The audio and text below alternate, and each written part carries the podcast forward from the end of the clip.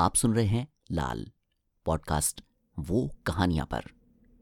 यह है लाल के सीज़न वन का आखिरी भाग, यानी भाग सोलह। लेखन और आवाज़ दीपक मेड़तवाल। इस दुनिया में दो ही बातें सबसे ज़्यादा मायने रखती हैं। कि आप किस बात पर यकीन करते हैं और किस बात पर यकीन नहीं करते।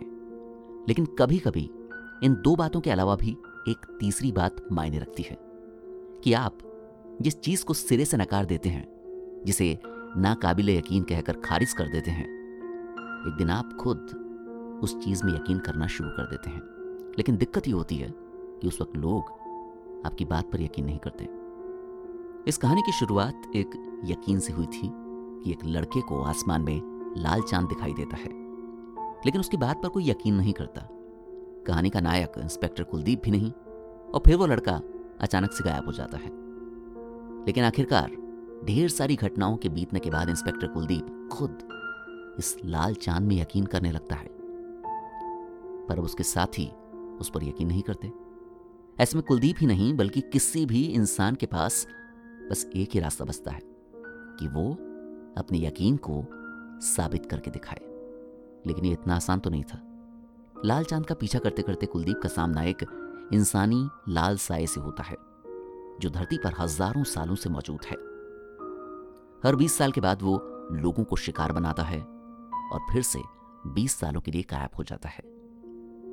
आज की रात वो साया फिर से 20 सालों के लिए गायब होने वाला है। लेकिन गायब होने से पहले वो कुलदीप के दिमाग का शिकार करना चाहता है। कुलदीप जान चुका था कि साय से जीतना मुमकिन नहीं है। लेकिन उसे इस साय से लड़ने का एक हथियार मिल चुका था। एक अजीब सी, कांच जैसी कोई चीज़। शायद चांदी या किसी और धातु से बनी एक कांच जैसी कोई चीज़। ये कांच उस लाल साय की ताकत सोख कर उसे कमज़ोर बना रहा था। लेकिन तभी कुलदीप का भाई विशु आता है और कांच को तोड़ देता है। कुलदीप चीख पड़ता है, विशु, ये क्या किया? कुलदीप जानता था कि इस कांच के बिना इस साय से मुकाबला नहीं किया जा सकता। अब वो साया कुलदीप के दिमाग पर कब्जा कर उसे भी विशु के जैसे पागल बनाने वाला था, पूरे बीस सालों के लिए। लेकिन रुकिए, मैंने शुरू में कहा था कि कुछ कहानियाँ समय के भंवर में उलझी होती हैं। शायद समय खुद इस बात का इंतज़ार करता है कि कैसे तो ये कहानी पूरी हो। और यकीन मानिए, समय खुद इस कहानी को पूरा करना चाहता है। अब आगे, कांच के टूटने के बाद कुलदीप भौचक्का सा विशु की तरफ़ देख रहा है। लेकिन उधर से उस साय की आवाज़ आती है। तुम भूल गए थे। विशु का दिमाग मेरा गुलाम है। और अब जल्द ही तुम्हारा दिमाग भी मेरा गुलाम होने वाला है। कुलदीप विशु की तरफ़ देखता है। लेकिन विशु तो उस साय के प्रभाव में था। लाल साया वापस से कुलदीप की तरफ़ बढ़ना शुरू कर देता है। कुलदीप बचने के लिए फिर से जंगल में दूसरी ओर भागने लगता है। पीछे से विशु के चिल्लाने की आवाज़ आती है। रुक जा कुलदीप। रुक जा। कुलदीप एक सेकंड के लिए ठिठकता है, लेकिन फिर जंगल में आगे भाग जाता है। विशु भी उसके पीछे पीछे भागता हुआ आ रहा है। कुलदीप पद हवा सा जंगल में भागे जा रहा है। पीछे दूर से उसे बार बार विशु की आवाज़ आ रही है। कुलदीप, रुक जा। रुक जा कुलदीप। अपने भाई के लिए रुक। लेकिन कुलदीप नहीं रुकता, क्योंकि वो जानता है कि उसे विशु नहीं, वो रोक रहा है। जिसने उसके दिमाग को काबू में कर लिया है। जंगल में कुलदीप काफ़ी आगे आ चुका है। उसे रास्ते का बिल्कुल भी अंदाज़ा नहीं है। इस वक्त वो बस जान बचाने के लिए भाग रहा है। इस वक्त वो केवल ये कोशिश कर रहा है कि वो किसी तरह रात भर उस साय से बचा रहे। यही सोचता हुआ कुलदीप जंगल में काफ़ी अंदर आ चुका है। उसे विशु की आवाज़ भी आनी बंद हो जाती है। कुलदीप समझने की कोशिश कर रहा है कि वो इस वक्त कहाँ है। लेकिन जंगल इतना घना हो चुका है कि उसे कुछ समझ नहीं आता। तभी कुलदीप को अपने हाथ पर पानी की बूंदें महसूस होती हैं। कुलदीप सोचता है, बारिश? हाँ, ये बारिश ही थी। लेकिन आज न जाने मौसम किस मूड में था।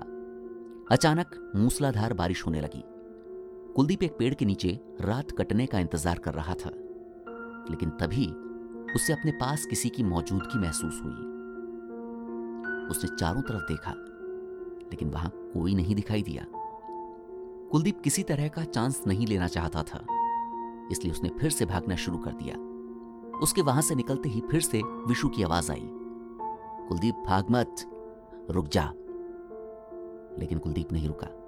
तभी ज़ोर की बिजली कड़कती है और इस रोशनी में उसे सामने कुछ जानी पहचानी सी इमारत दिखाई देती है। ये क्या? ये तो वही खंडहर है। और अगर खंडहर है तो बघेरा भी पास में ही होगा। कुलदीप उस खंडहर से बस इतना दूर था कि वो भागकर 20 सेकंड में वहाँ जा सकता था। लेकिन उसने वहीं रुकने का फैसला किया।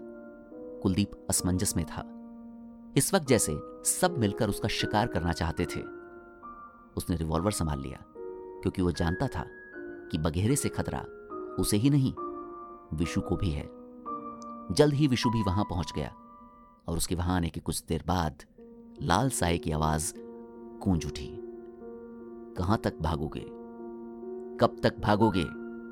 कुलदीप चिल्लाकर जवाब देता है, जब तक सांस है, तब तक भागूँगा, लेकिन तेरे चंगुल में नहीं आऊँगा। ये बोलते हुए कुलदीप रिवॉल्वर की नली को देखते हुए कुछ फैसला कर लेता है। शायद कुलदीप ने फैसला कर लिया था कि वो इस लाल साय की गुलामी नहीं करेगा। धीरे धीरे लाल साया फिर से कुलदीप के सामने आने लगता है। कुलदीप एक बार रिवॉल्वर को देखता है, फिर चारों तरफ़ देखकर तेज़ी से उस खंडहर की तरफ़ भागने लगता है। वो लाल साया भी तेज़ी से उसके पीछे आ रहा है। अब कुलदीप उस खंडहर से कुछ ही कदम दूर था और उस साय से हाथ भर की दूरी पर। कुलदीप ने सोच लिया कि अंत है। वो 20 सालों के लिए पागलपन की ज़िंदगी नहीं जीना चाहता था। इसलिए भागते हुए उसने रिवॉल्वर की नली को अपनी तरफ़ घुमा लिया। और अपने आप को ट्रिगर दबाने के लिए तैयार कर लिया। लेकिन ये क्या? कुलदीप के खंडहर में घुसते ही वो साया उससे अचानक से दूर हो गया। कुलदीप चौंकता है। उसे यकीन नहीं होता, क्योंकि उसे बस इतना ध्यान है कि कुछ सेकंड पहले तक वो साया कुलदीप से कुछ सेंटीमीटर की दूरी पर ही रह गया था। और अब वो साया गायब हो चुका है। कुलदीप खंडहर से बाहर देखता है। उसे बाहर कहीं वो साया दिखाई नहीं देता। वो समझ नहीं पा रहा कि ये क्या है। घटनाएँ इतनी तेज रफ्तार से बीत रही हैं कि कुलदीप अब उनके विश्लेषण के लिए इंतज़ार नहीं कर सकता। वो अपने पास से एक छोटी सी टॉर्च निकालकर तेज़ी से खंडहर के हर एक हिस्से को चेक करता है, क्योंकि अभी खतरा टला नहीं था। इस घर का असल मालिक, यानी वो बघेरा, कहीं दिखाई नहीं दे रहा था। लेकिन खंडहर में बघेरा नहीं था। बारिश में भीगते कुलदीप ने राहत की सांस ली। वो आँखें बंद कर, शाम से बीते पूरे घटनाक्रम के बारे में सोचने लगता है। लेकिन तभी उसे विशु की आवाज़ आती है। कुलदीप, कहा है तू? कुलदीप। इस बार विशु की आवाज़ का टोन बदला हुआ है। ये वही आवाज़ है जिसे कुलदीप पहचानता है। बचपन से सुनता आया है। ऐसा लग रहा था कि वो उस शैतानी साय के चंगुल में नहीं है। लेकिन कुलदीप पूरी सतर्कता बरतते हुए उसे जवाब देता है। विशु, कुलदीप कहा है तू? देख। मैं एकदम ठीक हो गया। वो जा चुका है। कुलदीप हाथ में रिवॉल्वर संभाले उसकी तरफ़ बढ़ता है। असल में रिवॉल्वर विशु के लिए नहीं, उस बघेरे के लिए है। लेकिन विशु उसके हाथ में रिवॉल्वर देखकर सहम उठता है और हाथ आगे कर देता है। कुलदीप ने अपने एक हाथ में टॉर्च दूसरे हाथ से रिवॉल्वर पकड़ रखा है।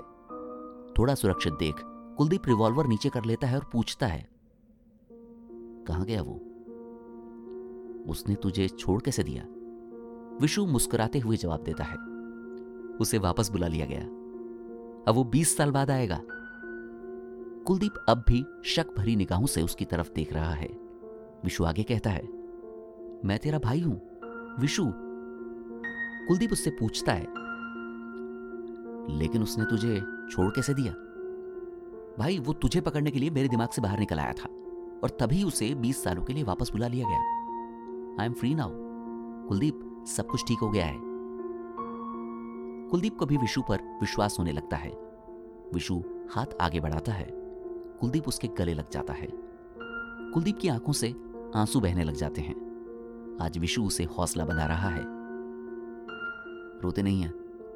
हमारे पास पूरी ज़िंदगी पड़ी है संवारने के लिए। ये मत सोच कि हमने क्या खोया है। ये सोच कि हमारे पास अभी कितना कुछ बचा है। कुलदीप अपने आँसू कंट्रोल नहीं कर पा रहा। विशु उसकी पीठ पर हाथ फेर कर उसे चुप कराता है। Be brave, Kuldeep, be brave. Kuldeep अपने आप पर काबू कर लेता है। विशु कहता है, अब घर चलें? कुलदीप जवाब देता है, बारिश तेज है। इसके खत्म होने तक थोड़ी देर यहीं रुकते हैं। विशु सहमति में सिर हिलाता है। कुलदीप और विशु दोनों वहीं बैठ जाते हैं। दोनों एक दूसरे की तरफ़ देखकर हंसने लग जाते हैं। कुलदीप को सिगरेट की तलब उठती है। वो पॉकेट में से सिगरेट का पैकेट निकालता है और लाइटर जलाकर सिगरेट सुलगा लेता है। विशु हिकारत भरी निगाहों से उसकी तरफ़ देखता है। कुलदीप सॉरी का इशारा करता है और सिगरेट फूकने लग जाता है। थोड़ी देर में ही विशु कहता है, चल, बारिश बंद हो गई, घर चलते हैं। कुलदीप सिगरेट की तरफ़ इशारा करते हुए कहता है, इसे तो खत्म कर लूँ। विशु थोड़ी नाराज़गी ज़ाहिर करता है। कुलदीप को विशु के बिहेवियर में कुछ फ़र्क लगता है। इतना बारीक फ़र्क जिसे कोई करीबी ही महसूस कर सकता है। तभी कुलदीप का ध्यान एक और बात पर जाता है। वो मन ही मन सोचता है, ये इतनी तेज बारिश एक मिनट में एकदम बंद हो गई। ये कैसे पॉसिबल है? कुलदीप के दिमाग में फिर से खतरे की घंटी बज जाती है। इसलिए वो विशु से पूछता है तो वो लाल साया। आधी रात मतलब बारह बजते ही गायब हो गया। विशु जवाब देता है हाँ कुलदीप उसे खड़ी दिखाता है, लेकिन अभी तो ग्यारह भी नहीं बजे। विशु एकदम से ठिठकता है और कहता है, अब ये तो मुझे ज़्यादा नहीं पता, पर उस बला से पीछे छूट गया। कुलदीप आगे पूछता है, और ये इतनी तेज बारिश एकदम से कैसे बंद हो गई? विशु हल्का सांस देता है और कहता है अरे मुझे कैसे पता होगा ये सब? तू मुझ पर शक कर रहा है। कुलदीप कुछ नहीं बोलता, बस सिगरेट का कश लेता है। विशु आगे कहता है, कुलदीप, घर चल। देख, खाना भी खाना है। लेकिन कुलदीप उससे पूछता है, विशु, बचपन में हम इस जगह कई बार आ चुके हैं, तुझे याद है? पापा के साथ हम लोग कई बार यहाँ आए थे। विशु कहता है, तू क्या बात लेकर बैठ गया? हम घर चलकर बात करते हैं? वरना कल फिर से आ जाएँगे यहाँ। लेकिन कुलदीप अपनी बात जारी रखता है। देख, ये जगह अपने घर से कितना पास है। पापा अक्सर यहाँ आया करते होंगे।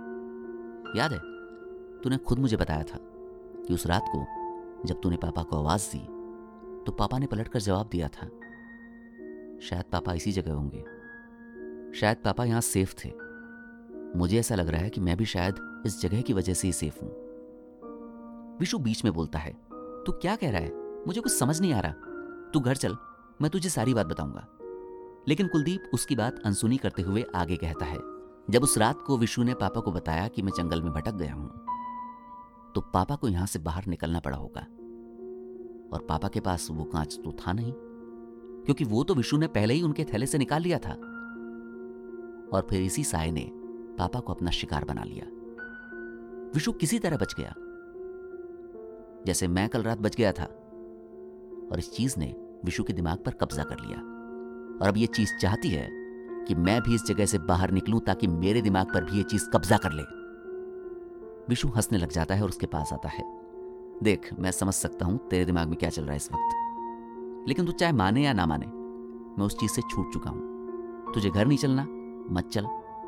ले, मैं भी तेरे साथ यहाँ बैठ जाता हूँ। विशु भी उस खंडहर में अंदर आ जाता है। और कुलदीप के पास बैठता है। कुलदीप अभी भी बातों को समझने की कोशिश कर रहा है। तभी उसके फ़ोन पर एक मैसेज आता है। कुलदीप अपना फ़ोन संभालता है और जवाब टाइप करने लग जाता है। और यहीं कुलदीप गलती कर बैठता है। वो एक सेकंड के लिए लापरवाही बरतता है और अपना पूरा ध्यान फ़ोन में लगा लेता है। तभी विशु उसे एक ज़ोर का धक्का देता है और उस खंडहर से बाहर धकेल देता है। कुलदीप का फ़ोन और रिवॉल्वर दोनों ज़मीन पर गिर जाते हैं। साथ ही पूरे माहौल में उस लाल साये की हँसी गूंजने लगती है। कुलदीप सामने देखता है कि फिर से उसके सामने लाल साया प्रकट हो चुका है। आसमान फिर से लाल हो जाता है। वो संभल कर पीछे घूमता है, लेकिन वहाँ विशु उसे फिर से आगे धकेल देता है। वो उससे मुकाबला करने की कोशिश करता है, लेकिन इससे पहले ही लाल साया उसे अपने कब्जे में ले लेता है। विशु एक तरफ़ हट जाता है। लाल साया कुलदीप की गर्दन को एक हाथ से पकड़कर ऊपर उठा लेता है। इस वक्त कुलदीप हवा में झूल रहा है। लाल साय का दूसरा हाथ छटपटाते हुए कुलदीप की कनपटी पर पहुँचता है। और जैसे किसी ने कुलदीप की कनपटी पर छेद करना शुरू कर दिया हो, कुलदीप दर्द से चिल्लाता है। लेकिन इस सब के बीच, वहाँ इन तीनों के अलावा, इस कहानी का एक अहम पात्र भी मौजूद था। जो इस वक्त कुलदीप को हवा में झूलते देख रहा था। और उसे वो लाल साया दिखाई नहीं दे रहा था। शायद वो भी इस वक्त हैरत में था। कुलदीप दर्द से तड़प रहा था, लेकिन कुलदीप की निगाहें उसकी निगाहों से टकरा ही गई। बस, जैसे उसे इसी आई कांटेक्ट का इंतज़ार था। झाड़ियों के बीच मौजूद बघेरे ने तेज़ी से भागते हुए कुलदीप पर छलांग लगा दी। वो भारी भरकम शिकारी का दमदार प्रहार था, जिसने कुलदीप को खंडहर की दीवार पर ज़ोर से दे मारा। टक्कर इतनी ज़ोर की थी कि खंडहर की पुरानी दीवार टूट गई। वहीं बघेरा, वो भी इस तरह छटपटाने लगा जैसे उसे कोई बिजली का झटका लगा हो। शायद लाल साय के हाथ से शिकार छीनने की उसे सजा मिली थी। दर्द से बेहाल कुलदीप अभी भी खंडहर की सीमा से बाहर ही था। वो लाल साया अब वापस से उसकी तरफ़ बढ़ता है, तभी कुलदीप का ध्यान टूटी दीवार के मलबे की तरफ़ जाता है। उसे वहाँ कांच जैसी कोई चीज़ दिखाई देती है। एक ही सेकंड में उसे समझ आ जाता है कि यह साया इस खंडहर में क्यों नहीं आ पा रहा था। दरअसल ये कांच वैसा ही है, जैसा कुछ देर पहले विशु ने तोड़ दिया था। वो गौर करता है तो उसे उस खंडहर की दीवार में उस कांच के और भी टुकड़े दिखाई देते हैं। साया कुलदीप के बिल्कुल पास आकर उसे पकड़ने वाला है। लेकिन तभी कुलदीप अपनी पूरी ताकत झोंक कर उस कांच जैसी चीज़ को उठा लेता है। और लाल साय के बिल्कुल सामने कर देता है। ये कांच जैसी चीज़ पहले वाले कांच से काफ़ी ज़्यादा बड़ी है और लाल साया भी उसके बिल्कुल पास है। इसलिए इस बार लाल साया इस कांच के असर से बच नहीं पाता है। ज़ोर की चीख और एक धमाके के साथ वो साया छितरा जाता है और हवा में कहीं खुलकर गायब हो जाता है। और इसी के साथ कुलदीप की नज़रों के सामने चारों ओर छाया लाल रंग भी छट जाता है। कुलदीप आसमान में देखता है। आसमान एकदम साफ़ है।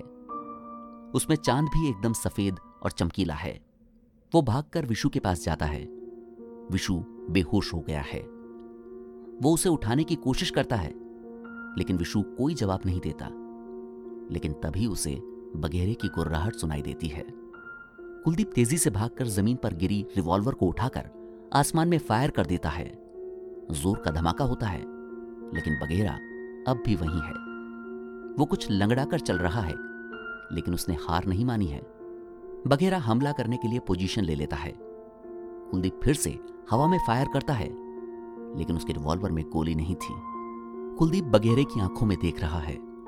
बघेरा किसी तरह के रहम के मूड में नहीं दिख रहा। तभी कुलदीप को खंडहर के दूसरी तरफ़ एक गाड़ी के आने की आवाज़ सुनाई देती है। तेज़ी से एक वैन बघेरे और कुलदीप के बीच आकर रुकती है। उसमें से आदित्य की आवाज़ आती है। कुलदीप, बॉस, जल्दी करो। कुलदीप तेज़ी से विशु को उठाकर गाड़ी में लेटाता है। आदित्य रफ्तार से गाड़ी को भगा ले जाता है। कुलदीप पिछले वाले कांच से पीछे देखता है।